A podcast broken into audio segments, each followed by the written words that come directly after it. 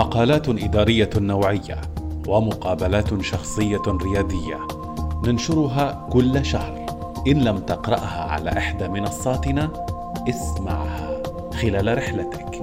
في سيارتك أثناء رياضتك. بودكاست الرجل.